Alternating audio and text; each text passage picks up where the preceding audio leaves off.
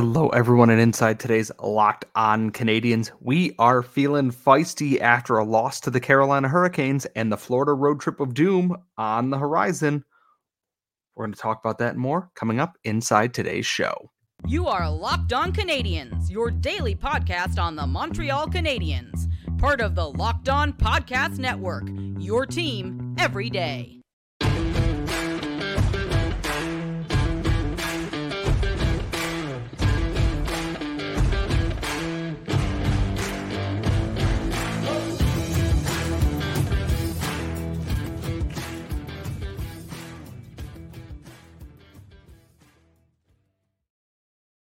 Hello, everyone, and welcome to episode 982 of Locked On Canadiens. Today's episode is brought to you by Sleeper. Download the Sleeper app, use promo code Locked On NHL to get tw- up to $100 match on your first deposit.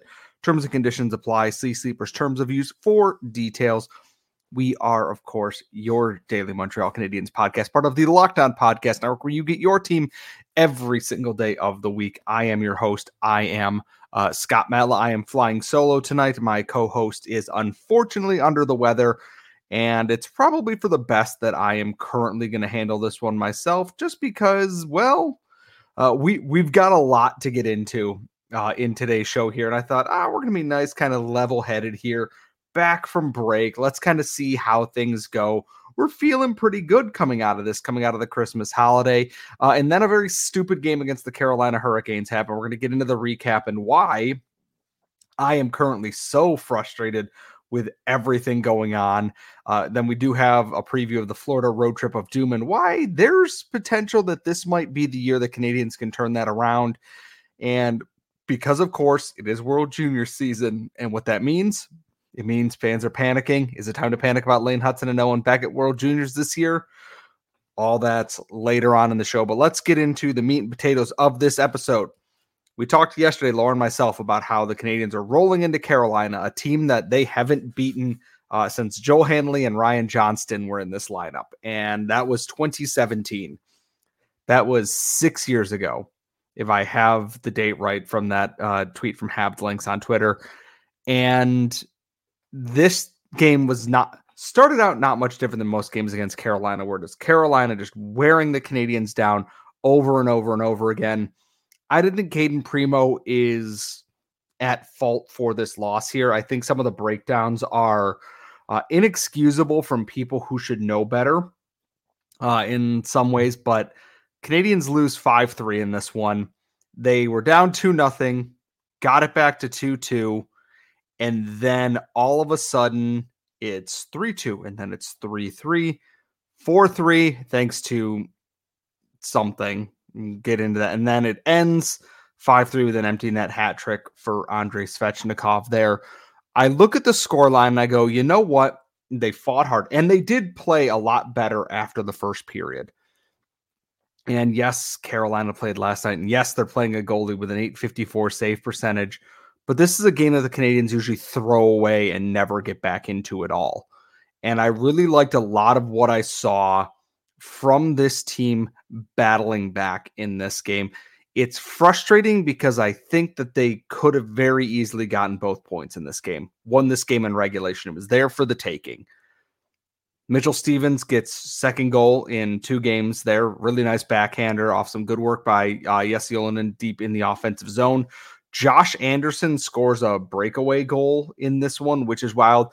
And the biggest thing is, and I'm not one of those people that likes to go, ah, well, more people should talk about this if it was this star player or this star player. But Mike Matheson took a pass in his skates, kicked it to himself in stride in the offensive zone, circles the net, and tucks in a wraparound, all at top speed. That was the second goal of this game. And it was, it is impressive. I can think of a handful of forwards who might be able to do that in the NHL, let alone defensemen. None of them play for the Montreal Canadiens except for Mike Matheson, apparently. Uh, his his goal there was amazing. Does not make up for some of the the mental, the brain farts going on up in his head tonight. There, uh, his pairing with David Savard was a little rough around the edges at some point, and when Matheson has an off game, the Canadiens defense has an off game because as he goes, so does this defense there. Scored a really nice goal, obviously to make up for it. And I thought he had some good shifts, but every now and then, just between the ears, bad things happen. Uh, and part of that also, Justin Barron continues to be just an anomaly in that one game he looks like a surefire bet. Uh, one of the goals, Jesper Fast was all alone in front of net, completely alone. Kaiden Guhle and Justin Barron are down deep. The Canadiens forwards are up high. Carolina's playing 2 1 2. They have two guys down low, one guy in the middle, their defenseman up high there, and the Habs didn't know what to do. Behind the net, Barron is below the goal line. He passes it to Kaiden Guhle and then stays there. Obviously, potentially expecting a wraparound pass, but he wasn't expecting the timing on it. Goes past him, ends up going right to the front of the net where somebody should be occupying space and nobody is. Jesper Fast could have stopped, set up a table, breaded and fried chicken, made Raising Cane sauce there, and eaten it by the time somebody got there to cover him. And Cayden Primeau doesn't have a chance when you leave someone that wide open at the in the NHL level in front of you there. Uh, this breaks Cayden Primeau's you know streak on the road of uh, of his road wins. I'm actually curious to see what it brought his uh, his goaltending stats down to, but I think across the board, I'm kind of I'm not super upset with how tonight's game went. Uh, they haven't counted his game here yet against Carolina, so he's still at a 902, but that's that's fine in, in of itself. I'm not super disappointed in the team overall for the most part. I bring Kovacevic in for Barron next game, and I'd tell Joel Armia to get lost at this point. I don't see what he brings to the lineup, and it's his late penalty that put Carolina back on a power play that ended up being a problem, taking away some of that time for the Canadiens to try and get back into this game. And it's because it doesn't look like he's skating at all. His line with Gallagher and Dvorak got stuck in the defensive zone. And when that happens, it is like watching uh, from the uh, from the never ending story, watching that horse just die in the mud because you know what's coming a penalty or a goal against. There's no in between, and Armia took a penalty. It doesn't look like he's skating hard a lot of the time. It doesn't look like the effort is there. And I don't care. Stick him in Laval. If he wants to go home, let him go home. I'd rather someone who's hungry be in this lineup and playing. And once Raphael Harvey Pinard is back, I assuming that is going to be him. And if it's not, then I have a lot more questions to ask. Uh, I, am I'm, I'm over it. It, it. He's a vet not earning his spot in the lineup there. And I know Emil Heineman just went back down to Laval and scored a goal tonight too, which is you know great, even in a loss there. But I'm over it. I'm over the Joel Armia thing. I don't want to do it anymore. The big problem I have with this game is that late in the game, Uri Slafkovsky's in the offensive zone. He doesn't really have his head down. He's reaching just a bit for a puck who's there, and Stefan Noesen steps up. Chicken wing is out, drives up and into the head of Uri Slafkovsky. There's, I think, three and a half, four minutes left at this point in the game. He's someone on their top line, and they're looking for goals there. And he's been playing very well at generating chances and whatnot. Not only was there not a penalty, the officials didn't review and take a look at this at all. And Slafkovsky was pulled by trainers and the concussion spotters after that hit because he was down on the ice. And my thought is, what are we doing here? even on the replay, it's very clear that there is an elbow coming up at some point in here, and it hits Slafkovsky in the head, and we're just not doing anything about it. And then just across the board in this game, incons- it's inconsistent again. And I tweeted about this after the Wild game. I'm tired of having to talk about officials in games here. But when you're making an impact that isn't that is tied to your job, you're not doing your job properly I don't know what else I can say. I'm so sick of watching things happen. The AHL level wasn't great tonight, but at least they have an excuse. They're training refs and trying to learn and get them to the next level. The NHL is supposed to be the best. You had Jayden Struble in the first period get blatantly high sticked six feet from a ref. You had another official confer with the linesman and they went, Yeah, guess I didn't see anything. It must have been the wind. And I just I can feel my brain just melting out of my ears watching this. It's crap. And I, do, I don't mean the sport itself. Isn't. The sport itself is the most skillful and entertaining it's ever been. The officiating in the NHL is crap and it is ruining what should be a good product. And thankfully, it seems like Yuri Slafkovsky should be okay, but that's also Josh Anderson talking about his teammate there. So fingers crossed, because coming up next for the Canadiens is the Florida road trip of doom. They always do this at the end of at the end of December in the wintertime, and it is always a pretty bad time for the most part. However, I think this year might be a little bit different. We're going to dive into why that might be coming up in our next segment. But first, today's show is sponsored by the folks at AG1, and it is the winter time. You need all the nutrients you can get in the morning, and sometimes you don't want to take a dozen different pills or supplements or anything like that. That's why I take AG1 in the morning. I just take a scoop in my first glass of water, and it gives me everything I need to get started on the day. It gives me a boost for my energy, immune system support with all those nasty things going around out there. And it makes it so much easier than trying to remember what pills or what supplements or vitamins I need to take on any given day. It's so, so, so simple. And if pro athletes can do this, they use it to take care of their bodies. You can do the same thing and help optimize your whole body health. And if a comprehensive solution is what you need from your supplement routine, then you need to try AG1 and get a free one year supply of vitamin D and five free AG1 travel packs with your first purchase. All you got to do is go to drinkag1.com slash NHL network. That's drinkag1.com slash NHL network for 75 high quality ingredients that will give you the boost you need first thing in the morning. We are back here at Locked On Canadiens. As always, you can follow us on Twitter at LO underscore Canadiens. You can follow me at Scott Matla on Twitter. My co host is at The Active Stick. She is just out for the day, not feeling well there, uh, as you know, the holiday season winds to an end here. For the Canadiens, they are coming off this game in Carolina where close, but not quite. Not the end of the world for a team that is still in the midst of their rebuild and are trying to kind of get their feet settled in on everything. And they're getting closer and closer and closer. Up next is Is this team actually different? Because they play the Florida Panthers and Tampa Bay Lightning. Uh, Martin St. Louis has already said that Jake Allen and Samuel Montembeault will split the starts there. They play Florida on Saturday at 7 p.m. and they play the Lightning uh, Sunday at 7 p.m. And I believe, yeah, these are away games. So they are down in Florida there, obviously on the road trip. Then they go to Dallas on Tuesday, January 2nd, after the new year starts.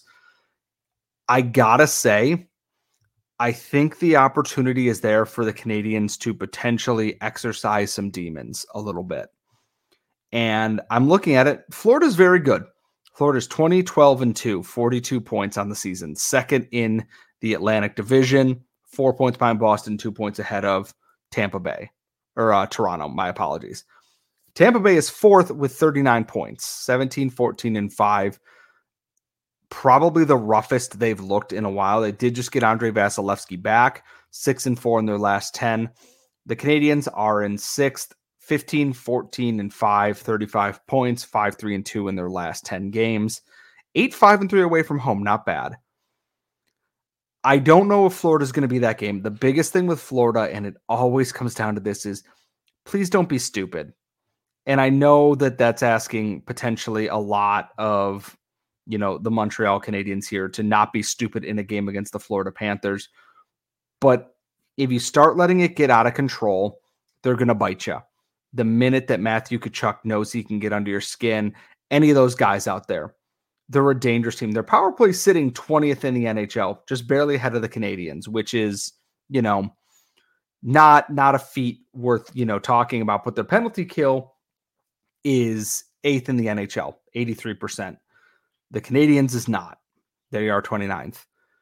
The biggest thing with all these Florida games is that when Florida gets on the power play, they just have something that absolutely torches the Canadiens every time. We saw it last year in that 9 5 game Montreal can't stay out of the box. Florida scores. Montreal is the box. Florida scores. If this is going to be like the Carolina game, they can lose. That is fine. Can you keep composure? Can you keep pace with a team that has given you a lot of fits in the last couple seasons here?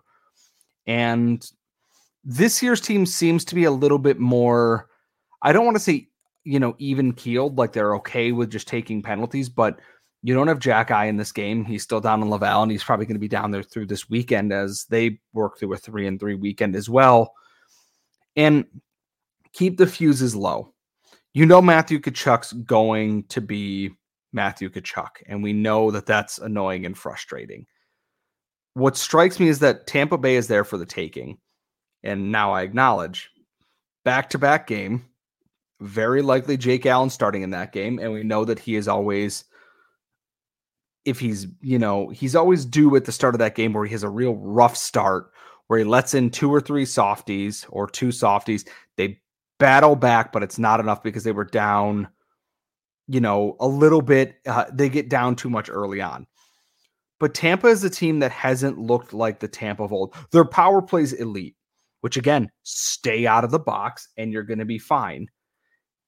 If you can't do that, then you have a problem. If the Canadiens can play disciplined even a little bit, they're going to be in so much better shape against this. Andrei Vasilevskiy hasn't quite returned to being God himself in net there. The opportunity is there for Montreal, like they have in some of these other series, to to rewrite what the, the rivalry looks like here. And I, it could very easily, I could be wrong. I could air, very easily be wrong. I am wrong a lot on this podcast. I've been doing it for 980 plus episodes at this point. My thought is, is that this is a team that is defying what they were supposed to be this year. Terrible. Are they great? No. Are they not the worst team in the league? Yes. Can they take some of that and apply it to this upcoming rivalry here. The Dallas game, I'm going to chalk off because I've seen Dallas games go two ways. Uh, the Canadiens somehow win a thrilling shootout or they get blown out. And I, I, I don't know what to tell you on that one. Then they play Buffalo after that, uh, back home in Montreal, and Buffalo is struggling big, big, big, big, big, big time. The Canadiens have managed to embarrass them twice this season in different ways. Going to be a feisty game, but focusing on on that Florida road trip there this is a season about rewriting the expectations. They did well in California. Two out of three games won in California, not a thing they often do. Good. Western Canada is up in the air. You know, they got to go back. They got to play the Oilers. They got to play the Flames again at some point. Played Vegas pretty well, even in a loss there out west. Uh, Arizona was Arizona, as it always is. Can they continue to kind of rewrite their story here? And I think that's the biggest thing for this Canadiens team is if they can do it with pride. Can you be the team you need to be here? Uh, we, we we know that this is a Canadiens team that has struggled with discipline, and sometimes the officiating has not helped. If Slafkovsky's back, I think he's going to be fired up after that Carolina game. Again, he's creating chances, he's doing things. Andrew Berkshire pointed out he's found a move that he knows works for him and he likes, so he continues to go to it. He cuts through the middle there. I'm excited to see what he can do going into this rivalry series with that with a new chip on his shoulder here. And as the team continues to get healthier, uh, we shouldn't be too far off from uh, Raphael Harvey Pinard being back, I believe. I know Alex Newhook is still uh, a month or two away from that, but I'm hoping they can rewrite this. Play with that pride there. I want to see if this is if the Canadiens from 2023, where they have been feisty, not always great, but they've been in most of the games they play, they haven't rolled over and died. We'll take this loss to Carolina as a learning point and then turn that switch on. And against Florida and against um, Tampa Bay, there, two teams who have bullied them, given them fits. And are for some of the Habs on this team here, uh, Caufield, Suzuki, uh, Josh Anderson, Brendan Gallagher, Jake Allen. Uh, not no, David Savard wasn't on that team, but some of these other guys who were on that team went to the Cup final. Tampa Bay is the team that stopped you from getting Carey Price and Shea Weber a Cup. That's got to mean a little bit of something to you. And we've seen it in other years where they've come out and they've played Tampa tough, and then Tampa's skill just wins out. Let's see if they bring that. We're not going to let them beat us on skill alone. They got to outwork us. They got to do everything. I want to see them. I want to see the fans of these other two teams being like, "Wow, we were probably lucky to get out of there with at least a point or two points, if that." You know, I'm very interested to see what Canadiens team shows up on Saturday against Florida there, and it's going to be ugly. It's probably going to be very stupid. And I personally, for the first time in a while, can't wait. Uh, what I can wait for is the World Junior Panic. We're on day three, four of the tournament, three of the tournament this week. And yes, the panic is setting in. We're going to talk about the Habs prospects and more coming up next. But first, as I said off the top of the show, we are brought to you by Sleeper today. It's almost the halfway point of the season, Habs fan. And we, like I've talked about, the Habs are slightly overperforming, but are exactly where we want them to be. We are so close to seeing, I think, a Uri Slafkovsky breakout and Cole Caufield starting to pile up the points with that. And regardless of where we are in the current standings, I want to remind you that you could win big by playing daily fantasy hockey on Sleeper, the official daily fantasy app of Locked On NHL Network. Sleeper's our number one choice for daily fantasy sports and especially daily fantasy hockey because with Sleeper, you can win 100 times your cash in daily fantasy hockey contests. All you got to do is pick, you know, handful of players to do more or less than their sleeper projections. Is McDavid going to stay red hot? Is Ovechkin finally going to heat up? Is Nathan MacKinnon going to continue to make the Senators cry? All you have to do is beat the sleeper projections for things like goals, assists, saves, plus, minus, or more in any given game. And to win 100 times your bet on sleeper, you need to correctly predict the outcome of eight player stats. That's it, 100 times your money for playing daily fantasy hockey with sleeper. So start paying attention and nail those picks. All you gotta do is use promo code LOCKDOWNNHL and you'll get a hundred dollar match on your first deposit. Some terms and conditions apply. That's code LOCKDOWNNHL. Make sure you see Sleeper's terms of use for details and locational availability. We are back here at Locked On Canadiens. We're going into our final segment here, and this is one that I, I dread doing every year because I don't like telling people how to feel, but I also kind of want to put things into a contrast for a lot of folks. We are on day three of the World Juniors Tournament. By the time you're listening to this, it'll be day four. The the US and Canada have played one dominant game each and one kind of so-so game each. Uh, Canada against Finland didn't look good. Obviously, played really well uh, the next day, and you know the U.S. struggled against Norway, came out and blew out the Swiss. The number one thing I'm seeing right now is is Lane Hutson and you know Owen Beck. Their numbers aren't great. Are we worried about that? We should be panicking. Why aren't they dominating? You know, Owen Beck's the only returning member of Team Canada. Lane Hutson's back again, and he's setting all these records in college. He has the same amount of assists as Jacob Fowler, who is a goalie, which one Jacob Fowler got his first World Juniors win on Thursday. Which congratulations, Jacob. Many, many more ahead for you, my friend. The I look at this and I I just I we do this every year. World Juniors is not a be all end all for prospects. It is a I don't even want to call it like a, a a depth test or something in there. I can't think of the name off the top of my head because it is late and I apologize for that. It it is it's just a small sample size it is a week and a half to two week sample size for players where they're playing with mostly new teammates in a potentially new system in a best on best tournament.